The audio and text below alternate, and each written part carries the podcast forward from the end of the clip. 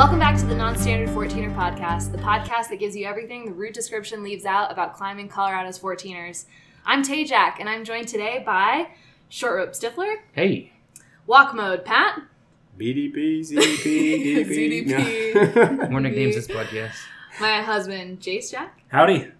We're joined by our guest today, Mike Phelps. He is mountain rabbi and 2 peaks away from finishing and also the host of Returns Mandatory Podcast. Mike, thanks so much for joining us. Thank you for having me. Today we're talking about 14er finishers and everything you need to know about finishing and the journey surrounding the 14ers. But I thought it would be interesting to, we have 3 finishers here that are kind of... Pat, you were how many years ago? 3. Oh, yeah. 3 Just years ago. Looking at the posters. 3, 2018. And Stifler, you were 2019. Yeah, 2 years now. Short Rope is 2019, and Jace is... A few weeks ago. Yeah. So pretty recent. But I have questions for you. Okay, what was the mountain you finished on, Pat? No, Maroon Peak. Maroon Peak. Yes. Short Rope? Uncle and Jace? Handies. And it's cool because we all finished, per tradition, the weekend after Labor Day. Why the weekend after Labor Day? Less people, beautiful weather. What else can you want? Yeah. And thunderstorms usually dissipated by then. Mm-hmm. You're super fit from the whole summer of hiking. I think most of us did a fair amount. I think I did 9. Before you finished? That year to get there. So I needed the summer to... Yeah. Mm-hmm. How much did you do? That summer before?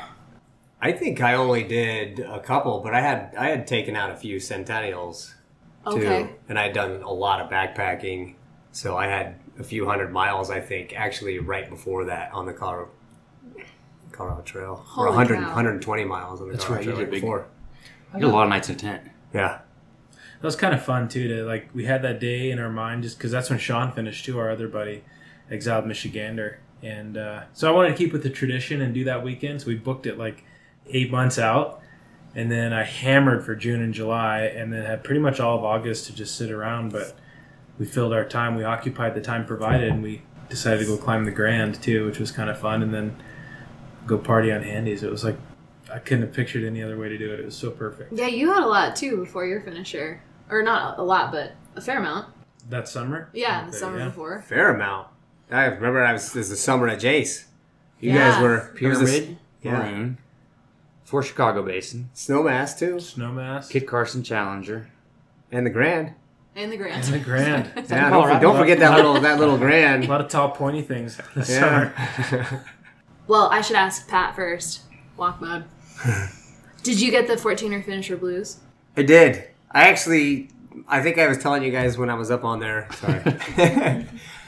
I think it started setting in before I got to the top. Oh, really? And granted, I don't even know if I walked to the top of the finisher because I think Jason and Stifler carried me the last few feet. So I don't even know if that counts. I'm going to have to go back. You got to go back up. Damn it. We should debate it. Bonus points for Maroon for us. So. Yeah, you guys helped me summit. But yeah, I think it kind of started feeling a little bit surreal those last few steps and was elated, but also oh man, this is really it. This is the finish. This is the finish line. Was it sadness? Pretty sad. I don't know. It was some sort of melancholy I was into the moment, so I was happy and I think I sort of knew going into it.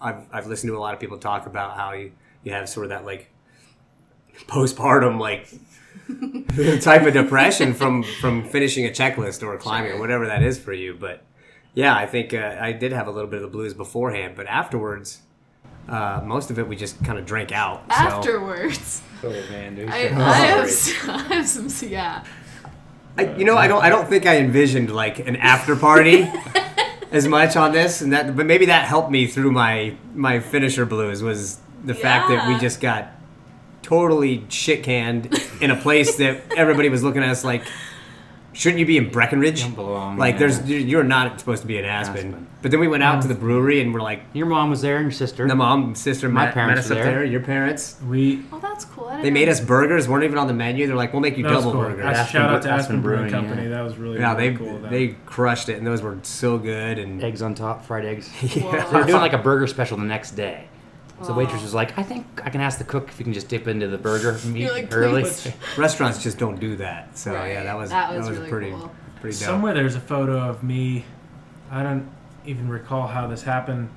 With the reindeer pelt draped over my shoulders, holding a bag of wine, walking through the lobby, and it's like this is before we went to dinner. It was at like 9 o'clock at night, if I recall. And they had like this like live jazz band, and there were all these Aspen people that thought we were like the jesters, like part of the entertainment, and they were all turned 180 degrees from the jazz band, and they were filming us as we were walking through the lobby because we just looked like clowns. Here comes Jace. He's like full on naked Jeremiah Johnson with this.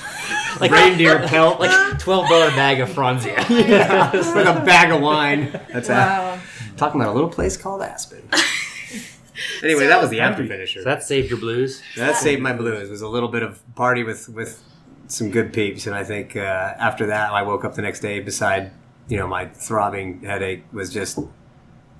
This is pretty cool. It was a cool experience. Like, there's nothing to be depressed about. Like, it was a lot of fun. You go do it again if you want.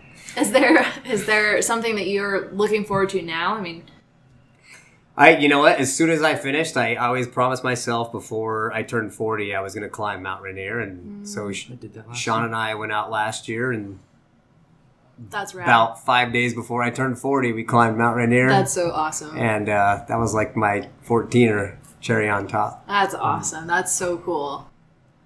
Short Rope, you are the next finisher. In this sequence. Did you have the blues? Well, no. I thought I would. But we kind of started the podcast right then, so that was kind of a new passion. Mm-hmm. And then I kind of got researching the Centennials. I got the Roach's 13er book. Gary? Gerald? Gerald. Yes, I think the podcast saved my blues. Put the effort into that. Mm-hmm. I think in all three of your cases, but especially yours, helping kind of step in and help me get across the finish line was a huge, and now even I have that itch. Like, okay, who can I find to help? Not necessarily a mentor, because that puts me in a higher position, which I don't see that way, but like help get across the finish line. And I think we're all pointing at Tay Jack. Wow. She's got her face. There's a spot on the wall there on the wall of fame. Only if that's what you really want to do, but I think that from... I don't know. The way she scrambled up Eolus. Yeah, she's the strongest finisher of all of us, for sure. Wow. But I think that probably, I don't want to speak for you, but I think that helped too. I agree. Was there anything that you planned and looked forward to after the 14ers that you put on your goal list? That was helpful? I was working on a book. Yeah. But not 14er related, but my economics book, so that's a lot of my effort and creativity and drive, so... Yeah. I think that's helpful to have a next goal. And maybe like a through hike potentially has kind of sparked your interest recently. Colorado Trail next year. Yeah. It's my new adventure, so. Cool. Yeah, it's what's great about Colorado. It's like there's. And never ending. So we were talking about this around the fire at my finisher too, and I kind of want to do our best to duplicate that conversation because it was pretty impactful for me, but I think it's been interesting to see all my finisher friends take up different hobbies after Sean got into trad climbing. Patrick got into hunting. Chris got into through hiking and podcasting. I'll be interested to see kind of what's next for me. And I think all that comes as a result of this, Pat, you said it best, like this burden that's almost lifted off of you. Like there's nothing about the 14ers that are burdensome. Like they're amazing, but there is almost a sense of like, like you can breathe easy now. Like you get to the point where the goal's exciting and then you commit to it. And then it becomes there's a lot of pressure after that, about the 3/4 way mark. And then once that albatross has been lifted, then there's a sense of relief. So I almost feel like I have a new lease on my life in the mountains. Like, I could go just ski a 13er for the hell of it. And not have to bag something. Yeah. And I hate the term peak bagging because that's a, you know, it's a pet peeve of mine. Like, these mountains aren't here for us to bag. But that really is what it is on the 14ers list. You're putting one in the bag. So now it seems a lot more pure. Do you guys feel that at all? Like, was there a burden that was lifted? Do you ever see that, like, a Claritin commercial where, like, the screen is like half hazy and like not kind of black and white. Yes. And then they like pull the film and then it's like Claritin clear or whatever. Like I feel like that was my 14-year experience because like I was so tunnel visioned on the summit. They're like, oh, that waterfall's and like just like sitting around a fire or camping or just through hiking or just you know climbing over Columbine Pass as just an adventure was like didn't even factor in, didn't even think about it. It was so much like, where's the best weather? Where can I get a peak to check off the list? And I like didn't enjoy the ride as much as I think I would, I guess, tell people. Yeah. You do, yeah. I think, yeah, like the Claritin, that's funny. It's like, so if you haven't finished, it's like you have a bad case of allergies, and then once you finish, you're like, oh. Yeah, I can enjoy it. I can enjoy the outdoors now. It's a weird like juxtaposition to like compare these mountains to allergies, you know, but it does at some point become a little bit of a burden. And we've got Mike Phelps here too, and I think, Mike, are you feeling any of that? Like being too away from finishing, do you feel any of that? Are you sniffing? Your eyes, are you ready to be kind of rid of that burden? I think a lot of the burdens I had were on specific mountains. Interesting. Just because there's not really a cut and clean answer, you know, Little Bear being one of them, Capital, basically those two. Sure. There's just. You thought there was burden? Yeah. But like hurdles-wise? Yeah, once I got over it, it wasn't as hard of a climb to me, personally, as it had been described on the internet. And I think I freaked myself out so much that I wasn't able to approach it just as a normal mountain. So I think if I would have maybe stayed in my own lane and ignored a lot of what other people said, it wouldn't have been as bad, but... would you have enjoyed it more? I don't know. I don't know if I would have enjoyed it anymore because it was just so... It was so fun, and to be up there having fun in these moments that I thought were not going to be enjoyable, or, you know, the traverse from Little Bear to Blanca. Oh, you did the Great Traverse? Yeah, I finished the four traverses, so... Oh, I didn't know that. Nice. I guess that's one thing I have finished, you know, being two away from 14ers. I'm not a true finisher yet, but I do have my medallion. So it's ready for me whenever I do. That's awesome. Do you anticipate so cool. in depression? And the same question? No. Just because I found that I don't really like the approach side of 14ers or some of the easier kind of bigger hills, I would say.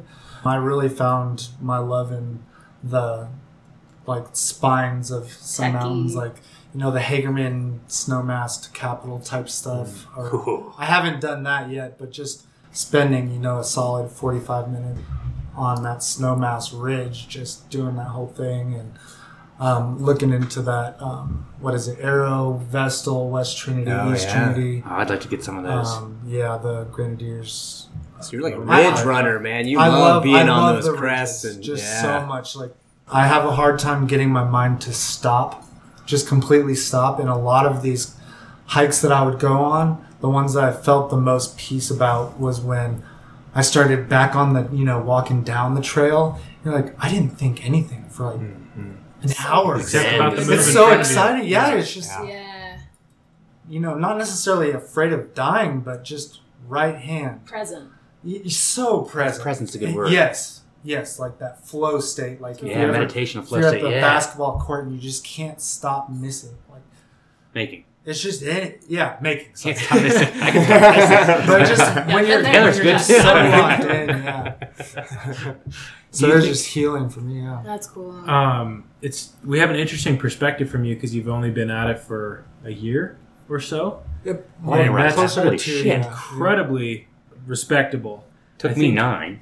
Took me 20, so I have a lot of emotion wrapped up. 25. 25 for you. A lot of emotion wrapped up in this. I picture myself as a kid and giving my dad a tear-filled hug on the top, like, and I wonder, is part of that like not anticipating any depression just because it's? I mean, you're such an incredible athlete. It's taken you only 2 years to do this. It's been a short journey, and you're going to be on to the next. You're going to have the Centennials knocked out by next year.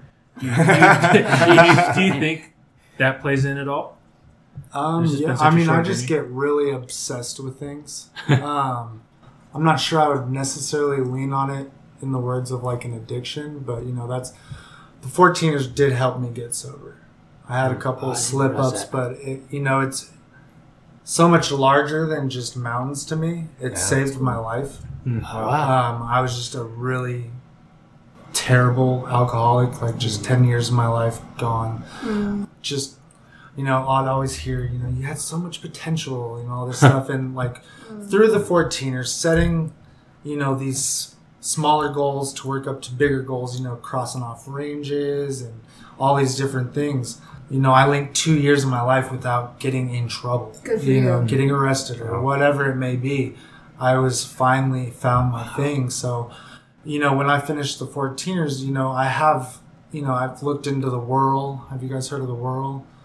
Oh, it's a 32 to 36 miles one way, but it's you start on one mountain and you're just basically on the ridge the whole time. Is that here in Colorado? Yeah, it's here in Colorado. Oh. I think it's WURL. What is it? The mediocre.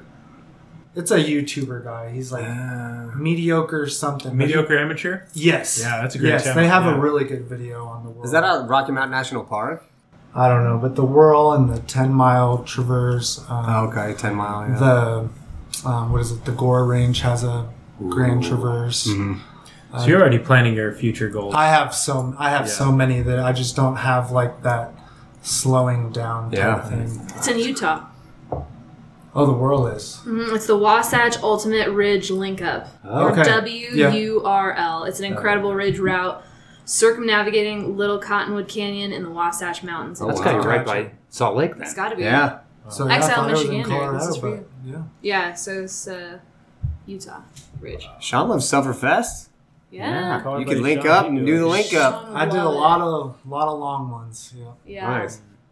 Well, I want to jump back though to you because we didn't get to talk to Jace about. Did you? I mean, it's only been a couple weeks, but have you felt the 14er finisher blues? It's been such a mixed bag. It's been, I think, second to our wedding, the coolest weekend of my life, and it just was because of all the people that were there and everything you did and everybody else did to make it such a fun weekend. And it was so symbolic. It was more than just the mountain itself. It was all these people that I've cultivated relationships with along the way, from my dad, who introduced me to the 14ers at 8 years old and gave me my handwritten list that I had written when I was 8 years old. He gave that to me on the top of my finisher. To Chris and Patrick, two of my dearest friends now that are great climbing buddies, and you, who, I mean, it just was such a incredibly love-filled weekend. It was more than just the peak, and that's why I think it was cool to finish on such an easy one, to have everybody there and to be able to, my dad, who's got terrible knees, could hike it with me, and your dad was there, my stepdad was there, people that wouldn't do Capital with me or Maroon, it was really special to just. And I think for me, the emotion set in because of that. Not that I thought I had handies in the bag, but I pretty much had handies in the bag. The emotion hit me two places before. One was my second to last on Kit Carson. I did that solo, and I sat on the summit by myself for over an hour and just ate beef jerky and looked around at the Crestones and had great weather and was kind of holy cow, this is it. And I took my time going down. I stopped at the waterfall, and I had nowhere to be. And it was an incredibly spiritual experience for me. But I think even before that, when you and I, Chris, were on Pyramid, and I had a handful left, and we still had Pyramid to go, so it wasn't in the bag. But storm rolled in at 5:30, and our dinner was cut short, and we retired to our tents. And I had finished my book and was just laying there with no cell service. What do I do? Started looking through my phone. I realized I had photos on every single summit except for two, and those were two that I had done when I was a kid, and digital cameras weren't super light, and my dad had no reason to carry one. So photos on all the summits except for two. I started scrolling through and putting an album together, and it's it brought tears to my eyes just seeing all these people and the amount of love and support and memories and how much work was behind each one of those photos. You can just flip through them, 58 of them, but there's so much work and so much planning and driving and care and thoughtfully. I mean, it just was. So, people who have already finished, I'm preaching to the choir, you know what I'm saying, but there's something really unique and special. Once you get to that point, you look back and you're like, holy cow. So my finisher blues kicked in a little prematurely at that point. And then that allowed me to kind of chew on it for a few weeks. And then by the time the finisher weekend came, it was just a party. Yeah. We had a great Airbnb, the Backcountry Base Camp in Lake City, if anybody needs a place to go. Phenomenal Airbnb, sleeps up to 12. There's great outdoor seating, so we all had like a place to eat, congregate and eat and have fire. And you, slogging. Taylor, did a phenomenal job just inviting people and making it a really special weekend. And I would encourage people who are looking at finishing, like, make it your own. There are some people who, I've even run into people on the top. It's like, how many have you done? Oh, 58. This is my last. Like, no big deal. But if it's your style, man, make a party out of it, because it's something you'll only do once in your life. Yeah. And get all the people that love you, and because it was pretty freaking awesome. That's so awesome. And I think I'm more sad that that weekend's over rather than the 14er journey. Like, I want another excuse to gather all these people from every corner of my life into one place. Yeah. But a wedding and a 14er finisher are the only two excuses I have, so...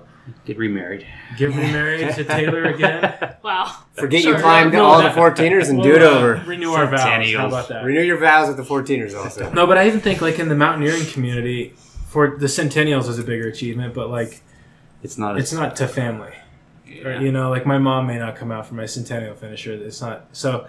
14er finisher is unique in that way, so that's where my blues comes from. But as I said, kind of in my comment on the .com, like, that's completely eclipsed when I remind myself that they're like, I really do feel like I'm just getting started. Yeah, I don't have quite the ridge running fever that our friend Phelps does, but you know, I have a lot of goals in the lower 48. I want to do Rainier. Got the Grand Teton checked off this year. Love to get the through hiking bug with Chris. Maybe shot a few LBs and try this ultra running thing out. I don't know. We'll see. But I'm encouraged by all the things that are left to be done. I love that. I think that's so great for all of you. It was nice to have an extra day built in, too, as part of the party, because we did it on Friday. So we had Saturday cooked in case we had bad weather. But if we had such great weather, then we had just Saturday. I mean, we drank all Friday party and sat around the fire. And I had all Saturday to hang out, sit in the river and... Fish. Did the same thing, and then we drank and partied the second day, so it was like... Yeah. And it was... Kept the party going. I can't believe I forgot to mention this, but my precious little sister Aubrey flew in from out of town. I know her husband would have been there too, but he's... Purple Jam. In the service and had a training, but yeah, Aubrey came out, and it was her first 14er. So that made that... She's like 2 years younger than me and has lived in Colorado most of her life, but she was in the high heels and modeling when she was in high school. And was not climbing mountains, and so that was for her to come around and surprise me and be out here. And then and Aubrey listens to the podcast, so thank you, Aubrey, for coming out and kicking our ass at Hammerschlagen. Yeah, Purple Jam crushed us all. Purple Jam was an assassin. She assassinated all of us that day. Do you know what Hammerschlagen is? Hammerschlagen. I didn't know what it is either. For those of you, go ahead. Do you know? Is it the board game where you like one whack? Yeah. Yeah. This is something you should add into your finishers. Yeah. Basically, you get a big stump, and everybody gets their own nail, and you just basically push it in just a little bit, so the nail is still up, but standing up. And then each person gets one whack with the hammer, and you can't line it up. You have to just, you can't aim, you have to just swing it. And you get one swing, and if you hit someone's nail in, they're out. And so you try to defend your nail. And if you miss, you have to drink. Yeah, and if you miss, you drink. And if you knock somebody in, they have to finish their whole drink, right? That's the... Yeah, and so we're talking about this game. My friend Kiefer was like, this would be a perfect Hammerschlagen log. That's awesome. It gets out of control quick, especially when you're playing with Purple Jan. Awesome. She was so good. She was so good. Swing. She like taunted people. She was just like, what? That's crazy, too. Like. Sorry, Aubrey, didn't play sports growing up. No hand-eye coordination. Wow. Just smoked us. She could have thrown the hammer probably from across the road. No, I think if and when she moves out here, she'll become a 14er finisher, because she sure caught the bug too. Yeah. And I think she got a sense of the magic. Like, there is something you can't put your finger on and you can't describe. As eloquent as I can try and be, it really transcends words, the magic of the 14ers. And whether it's getting you sober and saving your life, or any of the other things we've all encountered on the 14ers, having encounters with God or a higher power, like, really has changed all of our lives in a way that you don't know until you do it. That's really cool. I love that. I think that's amazing. It means something different to everybody, right? And but it means something to everybody. So you're like, no matter what it is, it does. It will change you, and it will change you for the better. I wonder if anyone's finished and been like, eh. I'm sure. Anticlimactic, kind of like some people cannot be, can't be moved by anything, and they're. But all right, what's next? Isn't that a lesson too? Like, I guess how hipsters do finish. There we go. Finally got one of the good jokes through. Then they go for FKTs. Oh. Then they go FKT. You used that metaphor that when you talk about on the fire, you said you compared it to alcohol, and I said I'm reading this book called Appalachian Trials. It's about the mental game of doing the Appalachian Trail. So it's it gives mental, emotional, and psychological tips and tricks.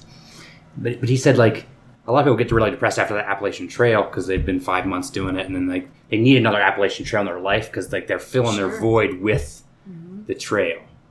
And you mentioned you had a good metaphor for that. I've heard something very similar when talking about alcohol. The line of alcoholism is very thin, and you step into alcoholism when you need alcohol to have fun. What we like to do is have fun, and then the alcohol accentuates the fun. But it is not the basis for the fun.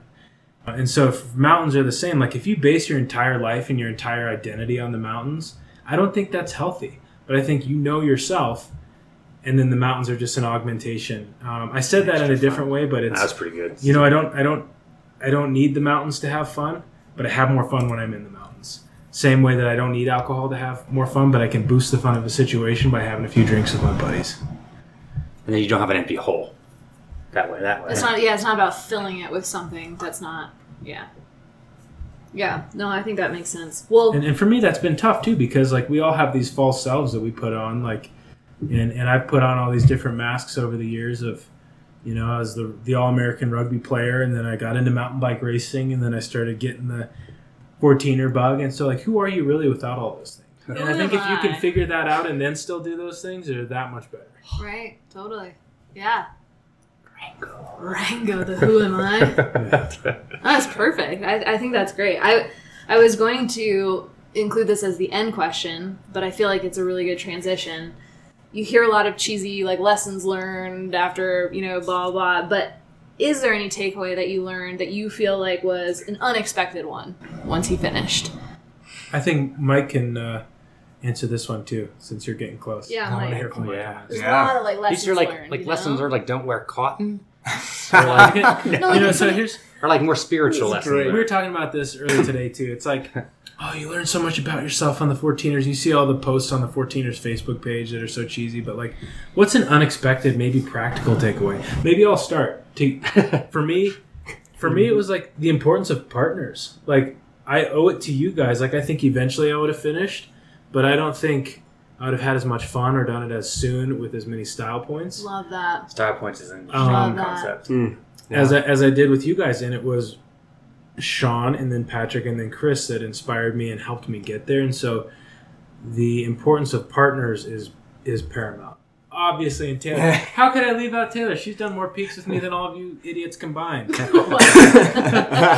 babe. Wow, at Tay Jack.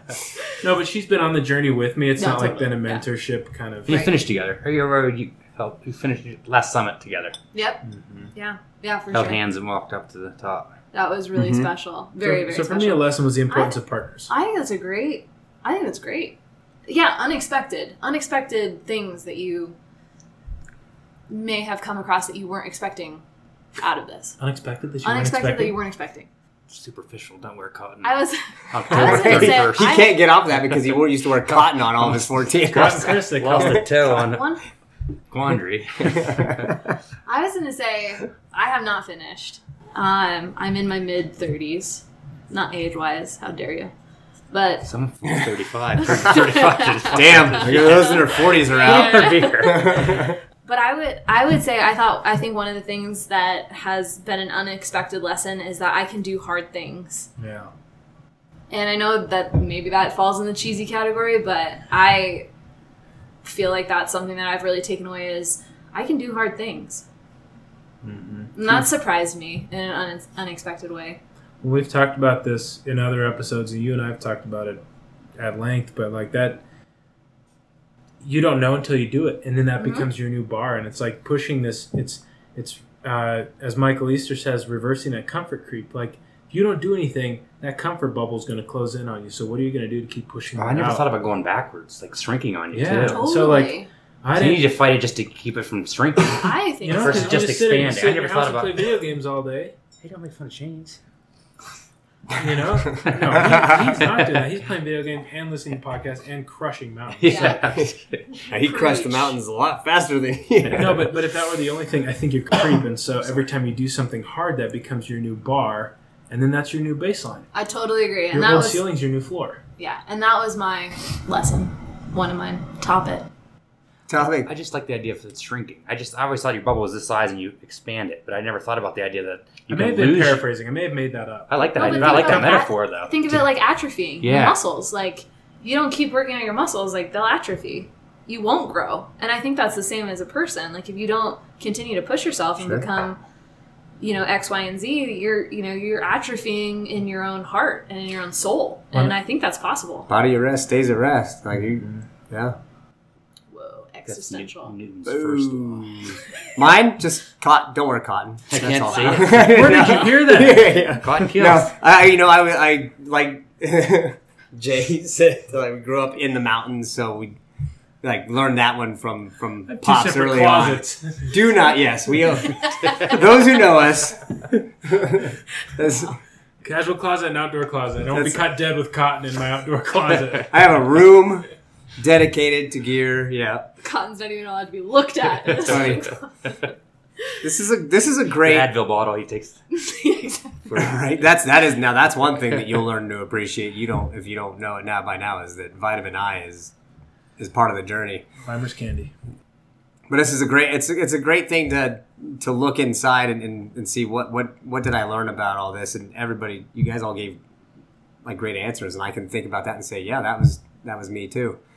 And I don't think you have to finish to obviously have, this, I guess you would call it catharsis or whatever. Mm-hmm. Like, what did this journey bring me that I wasn't expecting? And too many to answer, but I think the one thing that really surprised me was how much more in love with the mountains I could get. Mm. Cool. Even though growing up in the mountains, like, it's part of my identity. It's part of my life.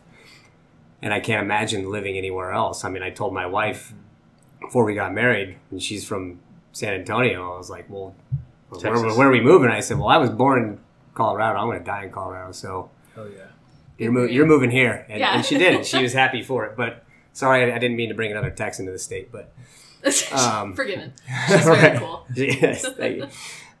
But it was just, it got me more into conservation and thinking about protecting peaks and public lands, and it gave me a different perspective of it wasn't just the view, it wasn't just the camaraderie. All those things were huge parts of it, and they still remain to this day. But I think it really just gave me this perspective that, now that I've been there, it's really cool to think about preserving that so that other people can have those same experiences. Wow.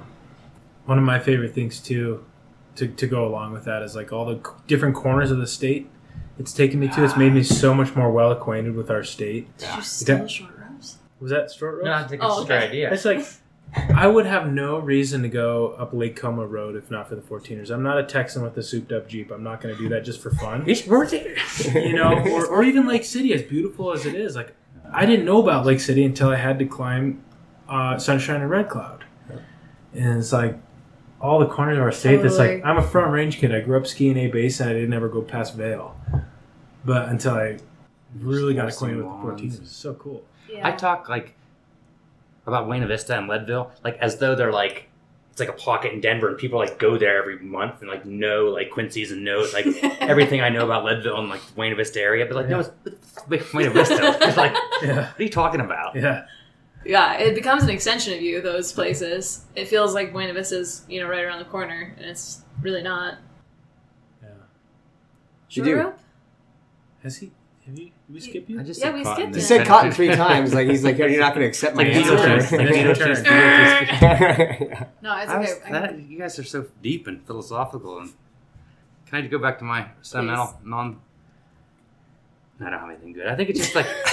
They're all started to be hard, and like every time I did the first 14er, it was like I had like sand in my lungs. But there's this point where like I should turn around, but then you push past it, and then it's like that much more rewarding. Totally. And it's like the summits that I failed on, where you got like Lindsay had bad weather twice, and got spooked on Pyramid, but the redemption is pretty awesome. That's cool.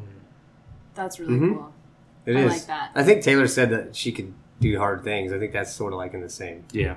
No, I'm kidding. No, that is. It really is. Like, that's my philosophy. But you came from sea level, so it's not, you didn't grow up with these in your backyard. So it wasn't like you got here and, you're like, you just out of nowhere decided to tackle a 14,000 foot peak in your cotton socks and your cotton pants and your cotton shirts and all your cotton stuff. And you do. You said you sand in your lungs, and most people bug out after one. They're like, sure. Why does anybody do this? This is not even type 2 fun. This is type 3 fun where you don't speak about it. Exactly. Ever. This is something, but you went home and you were like, okay. And you were hooked.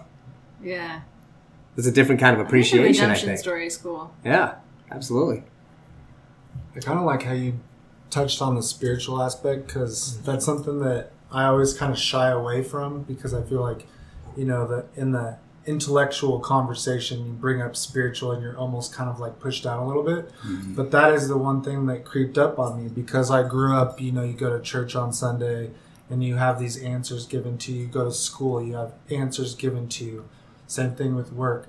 Up in the mountains is one of the only places, scuba diving too, we were talking about that a little bit earlier, but you have more questions than answers. Mm. Huh. And I think it's a really good thing for somebody spiritually and mentally to realize that the answer is not necessarily coming to a specific, like, bottled up answer. Mm-hmm. Like, when I'm on top of the mountains and I'm looking across, there's much more questions than answers. Huh. How did this get here? I wish I could see a time lapse of, the earth being formed, and how did this and this, and it just, like, almost brings you back to a childlikeness. Yeah. Not childishness. Yeah.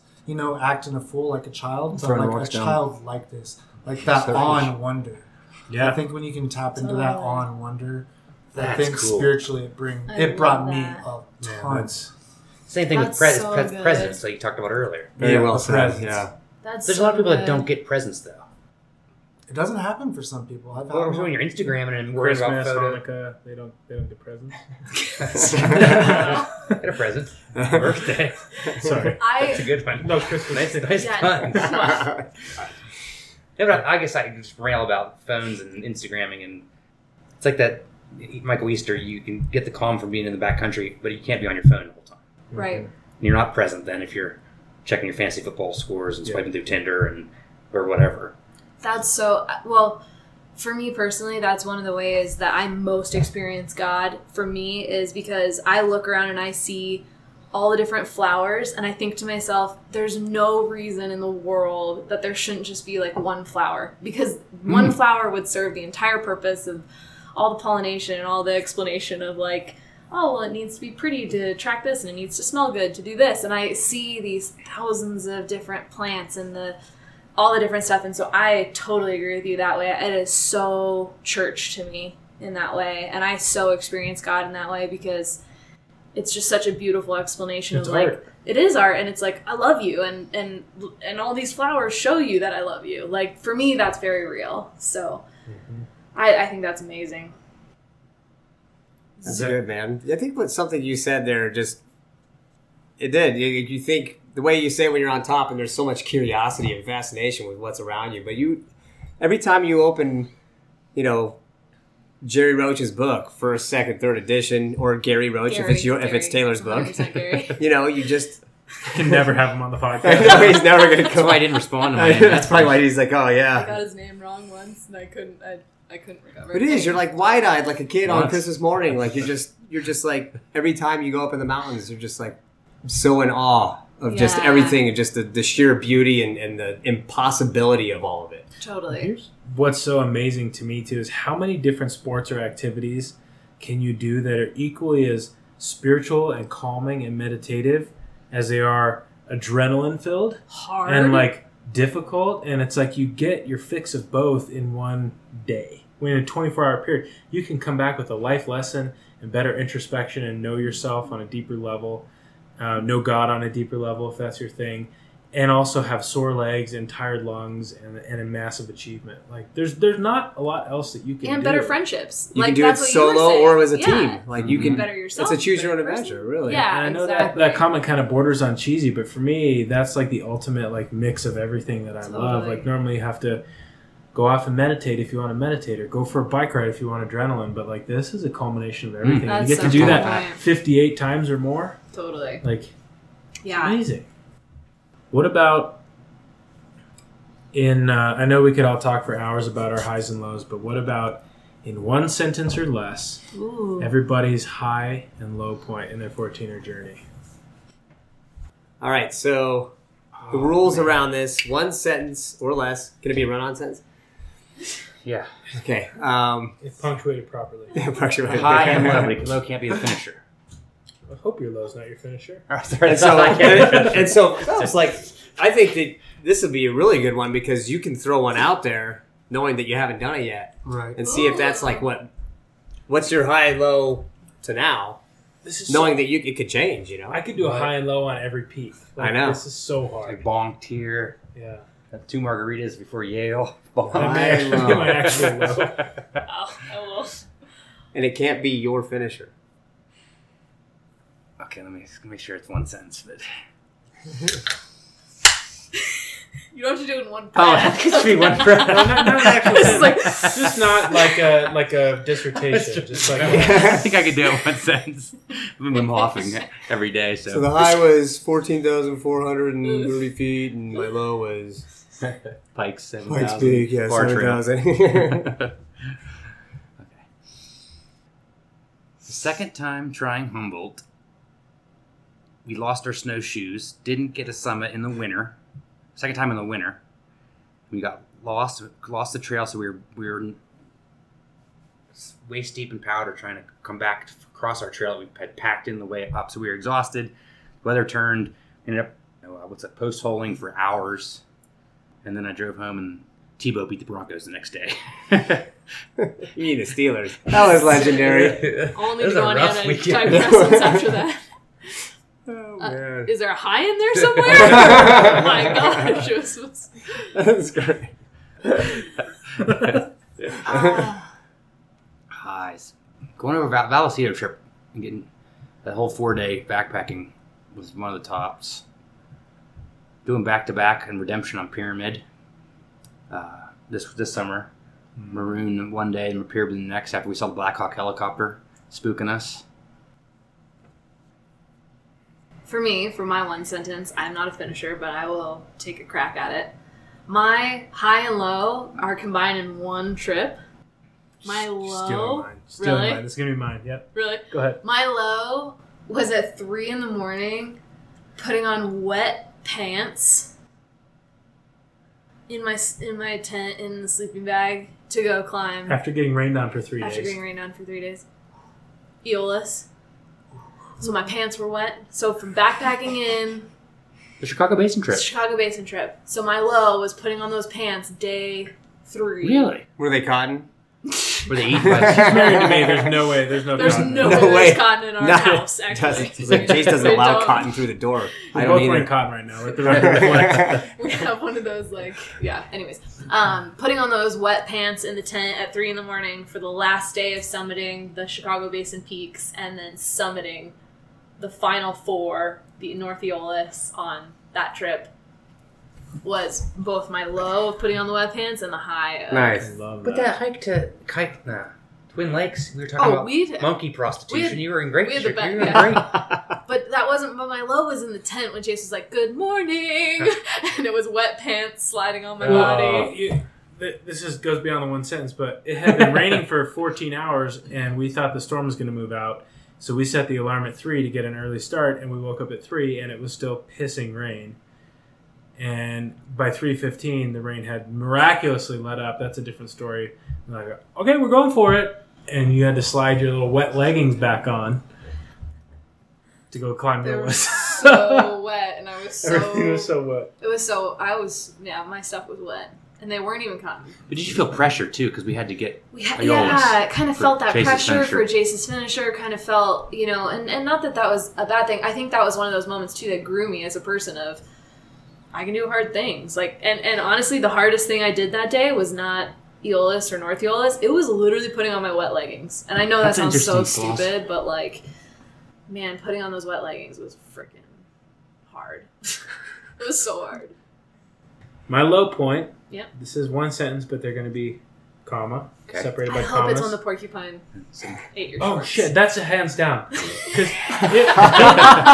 the porcupine snuggles. Ate like $150 worth of Arc'teryx clothing, my favorite Hawaiian shirt, my favorite shorts, in one night, and then I put all my stuff on. Actually, it just was the shorts the first night, mm-hmm. and then I put everything on a clothesline, and I came back, and that little bastard had climbed across the clothesline like a little, you know, tightrope person, and pulled my Arc'teryx shirt off there and shredded my favorite Arc'teryx shirt and my mm-hmm. Hawaiian shirt. $150 of clothes just down the drain. Although I still wear it all because it's a good story. That's a good story. And nobody wants to. Okay. But what was your high and low? That was your low for me. Right. Turning around on Lindsay, getting weathered off on Lindsay, driving all the way so back isolated. To Pueblo, having dinner, and then being like, "Do we want to do that again tomorrow?" That's yeah, we're here. We probably should. Walsenburg. Yeah, we probably should go for it again tomorrow. So we drove all the way back in and did it again the next day. We got up to like 13.5. It was like stupid. Colon. No. Semicolon. Semicolon. Yeah. My other low point was taking a tumble down the trough on Longs Peak when I was 16. How many low points you got? No, it's two. You had one for me. Huh? I had a comma in my sentence. It. So okay. It was turning around on Lindsay, which I didn't have a lot of turnarounds. I only had 2 or 3. Good weather planning. But yeah, I took a tumble down the trough on Longs Peak when I was 16. That was probably could have been fatal. So not that ideal. That was not ideal. And my high was also, other than my finisher, that Chicago Basin trip. The camaraderie and just the beauty of that, and something about getting rained on for 3 days with awesome people, made memories. And then the weather parted enough for us to have 4 great summits, and just seeing how confident you were on Eolus, and you just crushed, and getting to kiss you on that summit, and knowing I almost had this whole thing in the bag. Like, there was something really magical about that weekend. It was a great weekend. That Pyramid North Maroon trip was semicolon was, for sure on that one. Was really, really special. Man, like, it's funny listening. I'm glad I didn't go first on this, because the more I'm thinking about it, we've all had some moments, right? You're running from the weather. I could say, like, you know, my girlfriend at the time broke her foot at the top of Harvard, you know, and we had to literally carry her off the mountain. Put her down. I remember that one. We had to put her down. It was the best day of my life. No, I'm kidding. High and low. I didn't lose the T-bow. I was actually rooting for it. There's so many things, but I think, you know, the real low in this journey for me was the climbs that I didn't get to make. And that was like the Chicago Basin trip you just described. And FOMO. The times I wasn't there. Yeah, the FOMO. Mm. Because the bad stuff won't happen if you're not there. So, or the good stuff. It's like, yeah. So I think that low point of the journey was the times that I couldn't make climbs with y'all, and then the high point. The high point was probably every time. I would say your finishers. Every time I got to summit with somebody that's, you know, that I'm close to, or even taking a stranger up their first. That's like cool. Yeah. I think it was just I found so much joy in, like, just helping, you know, just being there.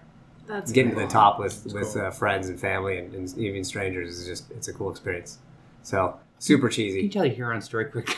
I thought about that as a low, but we still made a summit. So you have to tell the Huron story. It's such a good story. Don't change the Huron story. All right, well.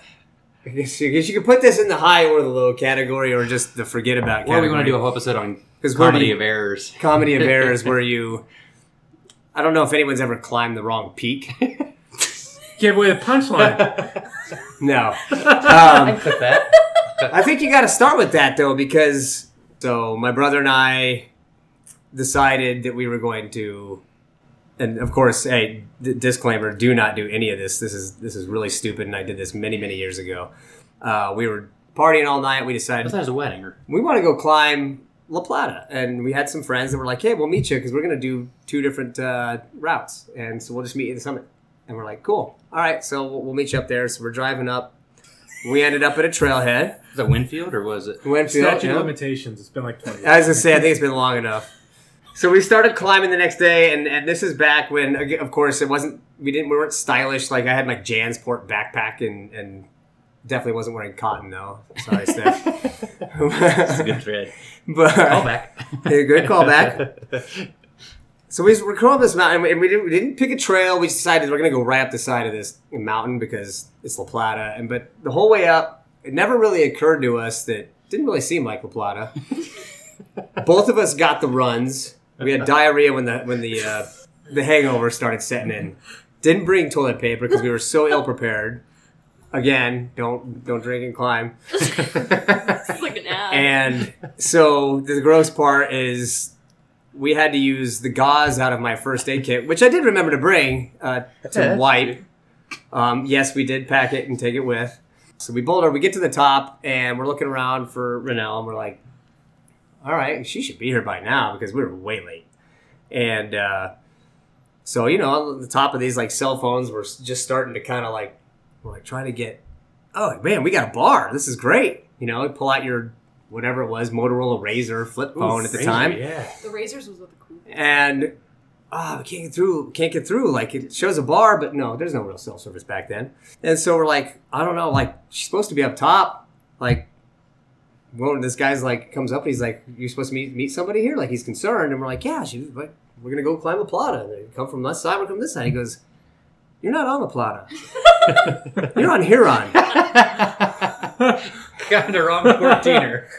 That's amazing. Kevin and I looked at each other and we're like, no. What? Had you done 3 year on them?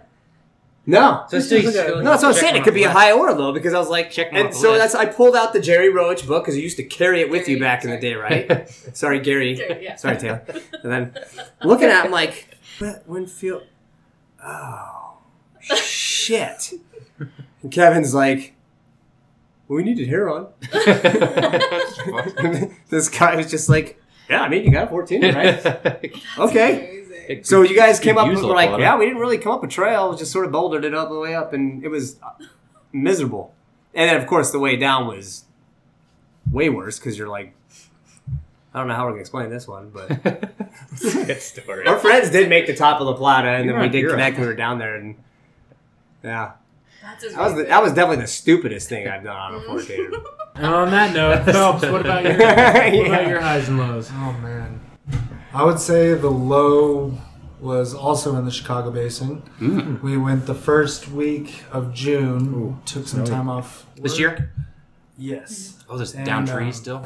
So it's still like the snow cone type situation where you get to 12,000 and everything's frozen and, you know, snowy still, and we're going up Sunlight, and it was pretty steep. The people in front of us took a pretty aggressive route, but since the footsteps were already established, we decided to do that. Because in the morning, it was pretty firm. Oh, and did you have crampons? Yeah, we didn't have full-blown crampons. We had microspikes. Okay. But we started cutting across, and she was freaked. Because with the angle, if you were to start sliding, you're just not stopping. Ice axe? Did you have ice axe? No ice axe. Ooh, I ain't going to help you there. Not on that angle. So I'm seeing it on her face, and I knew the right thing to do was probably to just turn around, you know? But I had that peak bagging mentality. We're almost there. We were probably within 1,000 feet, 800 feet. And so I found a little rock. And just basically told her, you know, this was before we both had a Garmin. So if I got in trouble with the Garmin, you know, you've got bad news written all over it.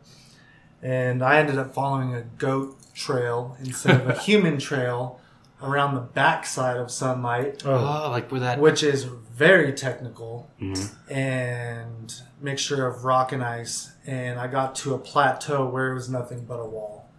So I realized I went the wrong way, had to backtrack, you know, crack climbing with my spikes on, kind of sliding down the rock.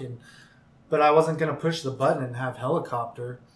And could you talk to your wife? She was too far away. Yeah, she was just kind of found she was kind of like just was waiting for him to come back. Well, that's kind of nerve wracking for you too. Yeah, it took a while. I was like, I think something might be up, but he finally came back. So came back and told her I went the wrong way and then left her again.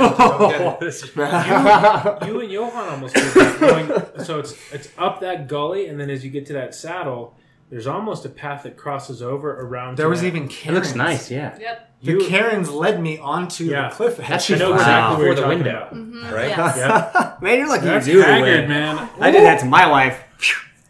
No, actually, we weren't married then. Oh, yeah. There you go. That was the trip I realized I could marry her.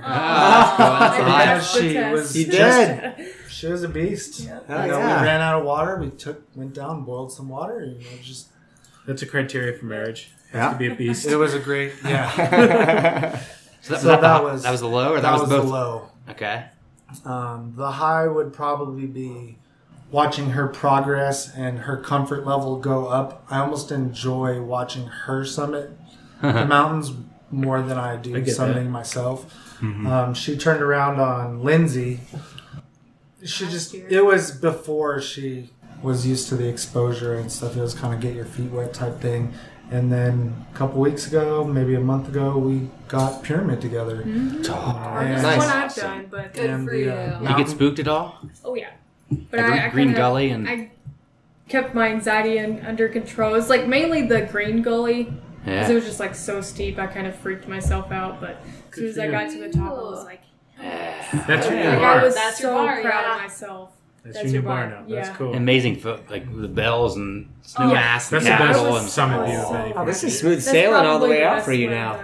Yep, you got this. Wow, yeah, we were like 10 minutes alone on the top. Nobody up there. Oh, yeah. Goats followed us everywhere all day. Oh, that's cool. That's awesome. Those are great. Do the loft route, man. The loft route's cool. And then come back to Keyhole. That's what we did. You get meeker when you do it. Have you done meeker? You can get meeker. I'm probably going to get meeker as well. That meeker ridge. Pat went with me on that one. That was it. That's cool. Only way I was doing longs again. So like, we do something different. And so he's like, let's do the loft. And of course, Sean's like, dude, Clark's Arrow. Find the arrow. It took us a while to find Clark's Arrow. So should we do the cables route for? Oh, I would do the cables route in a heartbeat. Yeah. Let's do it. We were on a summit. Absolutely. What was her name? Oh, who was it? She was like 87 or something 87? Crazy. She'd come up the cables route.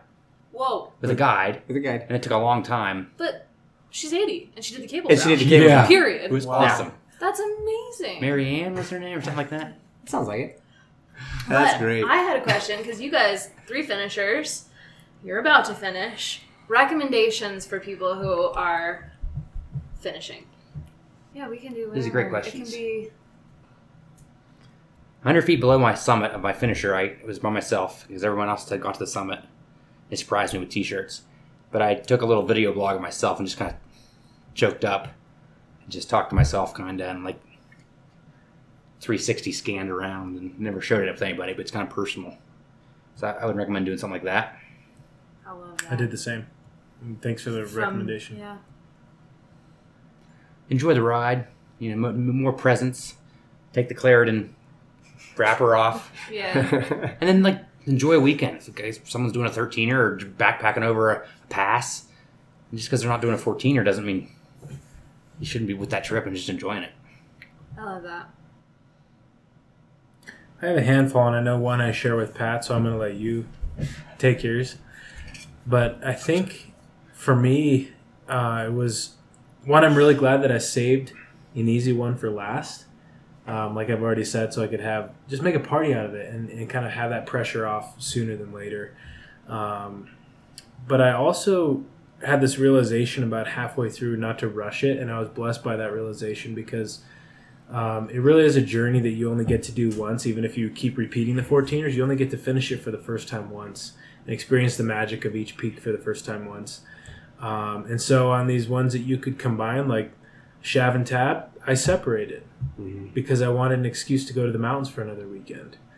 And so there are some people that, you hear about this weekend warrior, FKT and all this stuff. Hit and run guys. It's like that. For me, it was the opposite where I'm like, how long can I milk this? Within reason, my goal was to finish before I was 30, which I made by a few months. But to really just relish the experience, enjoy the drives, get a good audiobook, and look at the scenery, pick good weather weekends. Like eat at weird diners on your way there. Shout out to Biggie's and BB. Best sandwiches around. Chicken tenders, onion rings, and cheese sticks all in the same sandwich. Yeah, right. But so just enjoy the experience. Like the hit and run ones are not super ideal. And I did my first half like that, where I'm like, how many can I hammer out in Belford, Oxford, Missouri, get it back home? And like, it's not what it's about for me, at least. Yeah, I think that's great advice. It's about time in the mountains. And the way to get the most time in the mountains is to book the most trips and to have a reason to go. Yeah. Mm. Pat, 14er finisher advice. Advice. Yeah, lots. Do the non-standard route. Yep, that's like Jace. Experience it. Do it your way, but do it a lot of different ways. Get out of your comfort zone. I mean, I did a lot of the first ones solo. I did them separate. Like there was a time where I was not going to do connecting. I was like, I'm going to climb each mountain individually. Really? Okay. I jumped off that. On Bros, probably. I did, actually, because I was like, I did Democrat by itself, and then I went up and I was like, I don't think I want to see Bros again. Like, this is the ugliest pile of rocks in Colorado. So no, I did. I broke it right there. But just do it your way and pay attention and be present. I like that word. That's like that's like the theme of this episode is just don't let the list get to you. Pick a mountain that means something to you for your finisher, but do it early because I lucked out because I always had a dreams like I could finish on the Maroon Bells, like just the most famous like vista in Colorado and maybe. I didn't know that you intentionally picked that as your finisher. But I didn't. It actually just kind of ended up that way. It's because there was times that I, back to the lows of the climbs that I had missed, and these guys had already gone and done it, and I'd missed it, and I just thought. I always kind of thought, like, because going through most of it, I didn't really think about my finisher a whole lot. Because, like, it took me 25 years, took you 20. Like, I climbed my first one with my dad back when I was, like, 12. Then I just didn't do a bunch for a few years. And then I would just do knock off some of the years because it was just all about being out there. So don't fall into the, somebody else's idea of what it should be. Do it your way. If you want to do it in a year, go crush it. Do it your way. But save that last one and be present. Be present as many as you can, because sometimes you do the hit and run, and then you kind of look back and you're like, man, that's... I think the common denominator with all these is like presence. Like whether you are Hamilton who does them in 9 days or, you who takes 25 years or me who takes 20, like... I think the key to these is to be present, so you're not looking back going, oh, man. And there were peaks that I wasn't present on, and I regret those, and I'll probably go repeat them. Whether you race through them or take 20 years, like to just focus on the next hold and soak it in. That could be a good question, too, is do you have a regret? I have one, before we touch on that, I think that's a great question. I have one piece of advice I want to share, which Patrick shared with me, and I'm surprised this wasn't yours. But don't pick off all the low-hanging fruit early. I think there's a temptation to check off the Front Range and the Sawatch because it really feels good to get these ranges checked off. Yeah. And then you're left with finishing on the Elk Range. You're driving 6 hours for every peak and you can't do them. And there is, yeah, exactly. So it's not necessarily like the technical difficulty that's low-hanging fruit. It's the distance. And so, Sean really helped me with the plan where it was like couple Sawatch, finish the Front Range pretty easy, and then like a San Juan and a couple Elks, and so you're working your way up in skill level and distance, and it becomes reasonable. There's a lot of people that just hammer the Swatch and like, oh, I've got 25, I'm halfway there. Like, you're really not. Yeah. So I had I didn't finish a range until my last summer. Really? Yeah. So I'd really done it well. So we did like Antero. Mm-hmm. 10 mile. Yeah, you left the one. Yeah, didn't you? That 10 mile was done. Thank you. But the other one, big ones. So watch. Still had the San Juans. Had to do Culebra and Castle Conundrum. Yeah, Culebra was in Sangres. Castle Conundrum was in the... Yeah, you're right. Longs was in the front. Yes, I did. I had like one every... That's cool. Yeah, you did. You actually did it the way... like it's textbook. Yeah. I mean, I literally took all the low-hanging fruit. Pat, though, I've thought about yours. Not gonna lie, I was not at your finisher, but whenever I go into a bank that has a picture of the Maroon Bells, I'm you like... You think of me on top of a peak, yeah. No, I think of... And like Jace and I, we go on like... On top of your husband's shoulders. And we did this, and we did this. And you know, I do every time we're in an office that has that... It's such a photographed mountain that it's so cool because every time I see it, I think of Pat finished on that mountain and you guys have all climbed it and you've stood on... that and how I was actually taller because I was on their shoulders, right. And so I've actually been higher on Maroon Peak. Wow. Is that a, is that probably first, anybody else? Is that first known? You have been. Write it down. Put it on the .com. I want to know if I'm the first. HAK highest altitude known. Right. I want to know how you guys. HKA, you guys are both over 6 feet, right? I was on your shoulders. HKAP highest altitude known. So I was actually 6 feet higher than anybody else, but not. Say it again. HKA Pat. Highest altitude known, Patrick. There's a new podcast. HAK Pat. HAKP. I like your other question that we were about to gloss over. The regrets? No regrets? I don't have any. You don't have any? No letter? Not a single letter? Are you quoting The Millers? We Are the Millers? That's a great movie. No regrets. I have a regret. I regret drinking that second margarita before Yale. Okay, that was fair. A mistake. That was a mistake, and I hated Yale for that reason. And I shouldn't have hated Yale. It was a very beautiful mountain, and we've done trail work on it, and I feel bad for hating the mountain, but I do. I just hate it. And that's my fault. So. All right. Live with it. Yeah. I kind of regret being in walk mode on Democrat, but I was already finished, so I don't know if that really fits in this... I want to hear from Mike. What's your regret? Do you have any regrets so far? I think most of my regrets actually were only for the moment. Once I got out of it, looking back, It was always something to grow from. You know, I think of trying to beat a snowstorm on the Crestones. Traverse. And we were on the back side of the needle. We had, gone the wrong way. And here's this storm moving in on us, and it was the moment, it's going to catch us. So we turned around and went over broken hand, and snow started dumping, had trail runners on, micro spikes, and like 2 or 3 miles from the car, we're already in dark. I stepped in some water. So when we got back to the car, my micro spikes were frozen to my shoes, and it took me like 15 minutes for me to get them off while my feet were continually freezing. Oh my gosh. So stupid things like that. But kind of the advice thing, I'll throw in my little piece. No matter how you do it, like if you're very textbook or you do it in a long period or short period, you can't come back from the mountains and not allow those moments to not change you in your real life, because that's just a small part of your entire life. Most of your work is with coworkers, with your wife. If you're terrible at home, you can't communicate with your wife, you can't help around the house, you're a terrible person to be at work, why are you even doing this? It really doesn't make sense to me.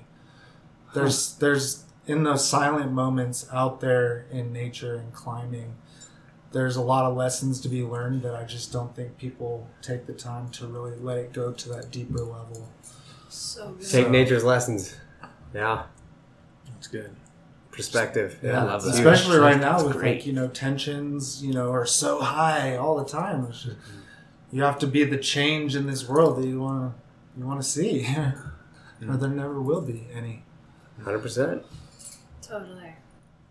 I think it brings out, when you have a piece of raw wood and then you rub oil on it, it brings out the grain. And I think in people, it brings out the grain of your personality. Oh, man. Whether you're a good person and your true colors come out, or you're just, you have a bitter root inside of you, and that comes out in the mountains too. Grumpy people are grumpier, happy people are happier. Yeah. And I've been both. That. That's the better. Mountains are like a masseuse rubbing oil on you. I like this. Yeah, he's trying to updo my Claritin. My Claritin metaphor is the Claritin's gone now. I'm outdoing that metaphor. I'm throwing away the Claritin. I'm bringing the body oil. But if you're stressed and you can't deal with stress, and then you see some lightning and you throw your poles down. But I think it's also not binary. It shapes you. I have been that lightning dickhead before. But I think I've dealt with enough stressful situations in the mountains where I'd like to think I'm a more patient lightning person in face of a difficult situation. Sure. Patient lightning. So the grains of your wood are not permanent, but I think the mountains just bring that to the surface. Do you know what I mean? Yeah, I think it ties into and not everybody's going to get this, but in a different level maybe, but taking as long as we did, like we spent, you know, I've spent 3 decades climbing these, and 2, like it is just, you just like, you grow up on it. And so you do, you learn, you're like being an asshole or whatever. Like you, as you grow, but if you don't take the lessons, you know, like Phelps said, if you don't take the lessons away from it and you're not growing, then while you're there, you're just there for the glory of standing on a pile of rocks as you see it, or are you letting this transform you into something better in life when you get down? Because, eloquently said, the oil. But think about it. You get back to the same trailhead, so you start exactly where you end, where you start, but you transform. Hopefully, yeah. But you transform. You're different on the backside than you were on. Yeah, that's so true. It still goes back to the presence thing. Like, we don't do it for the photo again. No. Yeah. Be present. And that's become less and less of a thing for me. Like, I've committed to, like, posting in trip reports because that's kind of something that I've done and I feel like I had to see it through.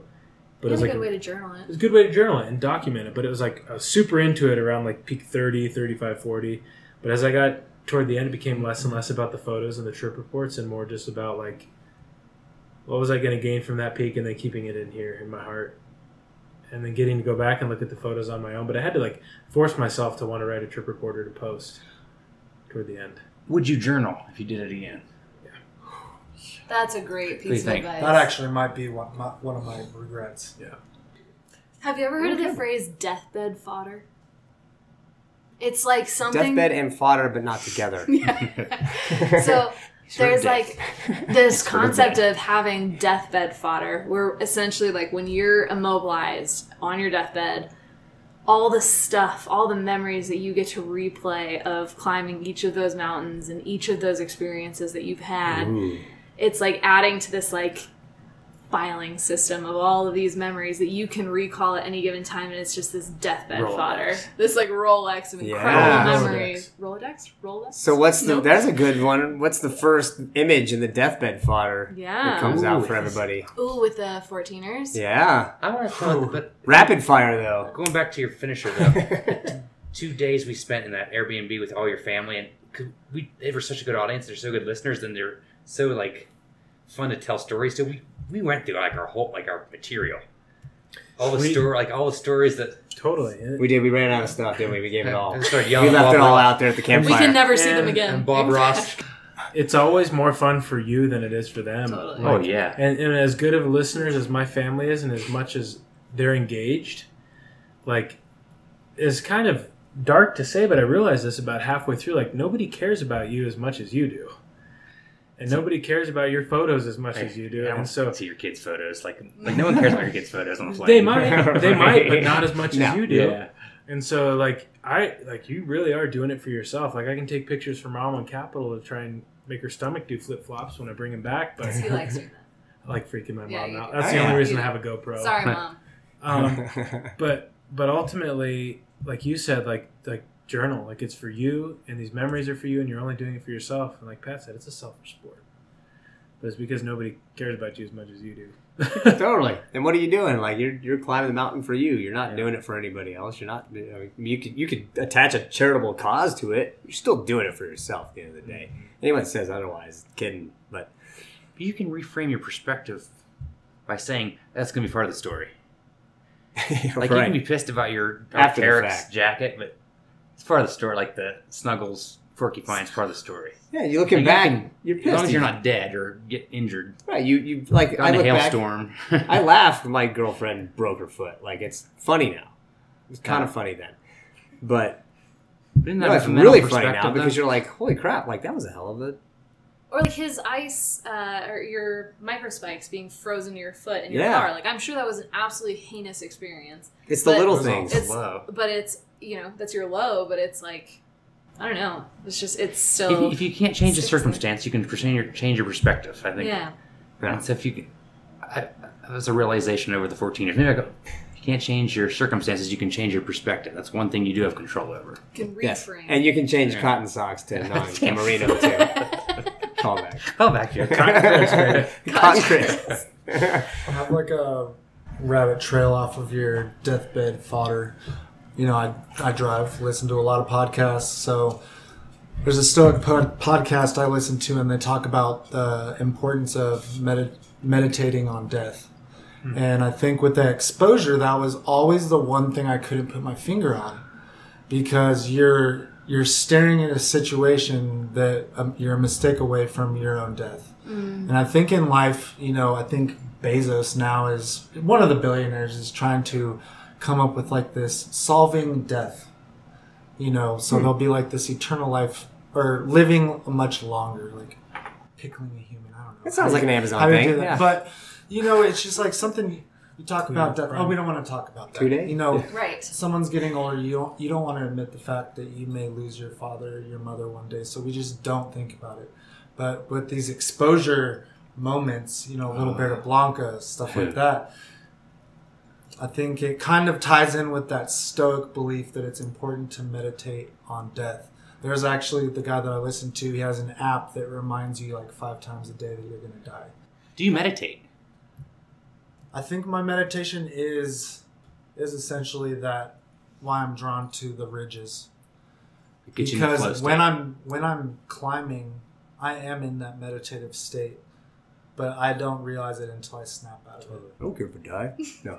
So in those moments of high exposure, once you realized or you reached the other side, what was like the first thing you thought about? Oh shit! I have to go back down this. It's not a realization. Yeah, it's still pucker, and it's not like relief until you're down the hourglass. Once you get to like the easier part. Back down the hourglass. Or Taylor and I have our saying. We've said it on the podcast before. We celebrate a little at the top, a lot at the car, and most at the bar. Mm-hmm. Oh, I know. Damn. Is that going on? Is that on a t-shirt? Let's make it 14 soon. Yeah. Trademark it. It's on the podcast. Huh? Yeah. No, a little at the top, or little at the top, a lot at the car, and most at the bar. Because when I like to answer your question, when I go over something exposed, I'm like, shit, I have to go back over this. Like that's literally my thought. That's a really good question, though. I you know, because you do have those tunnel vision moments where you're focused on just that presence of your hands and what you're doing. What do you think about when you get on the other side? It always comes down to Alyssa first, and then kind of other surrounding family members. I love that. Like a lot of times I'll think about my little nephews. Mm. You know, like I'm safe. Like I get to see him again. This is my responsibility. That's kind of why I went when I first started the podcast. It was Fatties and 14ers. Ooh, cool. But then it like very quickly became Returns Mandatory, like because it's not just about me getting home safe for me. It's me getting home for now my wife and, you know, my nephews, nieces, and so surrounding family. But I almost always think about family. That's cool. Just sending out that Garmin safe. Mm-hmm. Yeah, so important. Let's do a rapid fire favorite, least favorite, and then let's do a chosen one and get home because it's rude. Yes, I know it's a long drive for them. Okay, if you had to say your favorite and your least favorite, and we're not going to validate it or give a whole lot of, you know, your favorite and least favorite mountain that you've climbed. 14er. Right. 14er. Is this the 58? Or are we going off 53? Sorry, I'm just trying to get the purists into it. I'm going to fight you later. Okay. You can pick Ross if you want. That means you get to go first. You already heard me, I guess. Huh? Oh, Cameron, sorry. No. Favorite, least favorite. Favorite. What's his new acronym? Highest altitude. HKAP. Highest altitude. HKAP. Highest known altitude P. I think he's bedtime Patrick, too. Okay. Favorite, least favorite. Newspaper Pat. Like, this is going on forever. You once said never had a nickname. I didn't. Yeah. Now you've 8. I met you guys. I can't keep track of them. Now I don't have enough room on the solo. Wait till I get to my old age and I can't remember all of them. RMPP, Rocky Mountain. Okay. Rocky Mountain. Rocky Mountain News. Damn it. Okay. On my journey, least favorite 14er, Pikes Peak. Bross was the ugliest, but Pikes had the fat boy scout eating the donut, and that made me mad when I got to the top because I wanted that donut. We can unpack that. Right? My favorite was Crestone Needle. Nice. Short Rope? Sherman was my least favorite. Did it in winter. Didn't eat enough calories. Snowshoed. It was just windy. No good. Crestone Needle, I think. My favorite. Nice. Mm. That's favorite climb. Favorite experience is a different question, but yeah. Mountain I don't think itself. She asked mountain that itself one. Is okay. I'm in the needle. Yeah, the okay. needle. Mountain itself, any conditions, irrelevant. Jace. Least favorite, Sherman. Okay. Damn. Most favorite, Wetterhorn. Nice. Knowing that you got two left out of the 56. I'm tempted to go Wetterhorn as well. Yes. What's your favorite? It may be tied with Snowmass just because of how much ridge time there was. Least favorite would have to be... Oh my gosh. That's an impossible question. They're just trying to give you answers here. Like, yeah, there's like a little baby ridge on Princeton too, so I can't. You did in dark. What a little Tigger Peak. Uncompahgre. What? What? Smackdown. Blasphemy. Oh, yes. This has to come with an explanation. Okay, that's fair. Oh, wow. Okay. It was not pitch dark, so I saw no views. It was fun climbing, but then the rest of the day was going down the backside, up Wetterhorn, and all the way back. Oh, that's a big day. Yeah. So that's quite a dichotomy between your favorite and your least favorite in the same day. Yeah, that's right. Same day. They're close. Oh, like, I almost gave up. I was like halfway to Wetterhorn and realized how far the whole trip was going to be. And I had got up there with the intent to sleep, but the full moon made me start at 11 o'clock at night.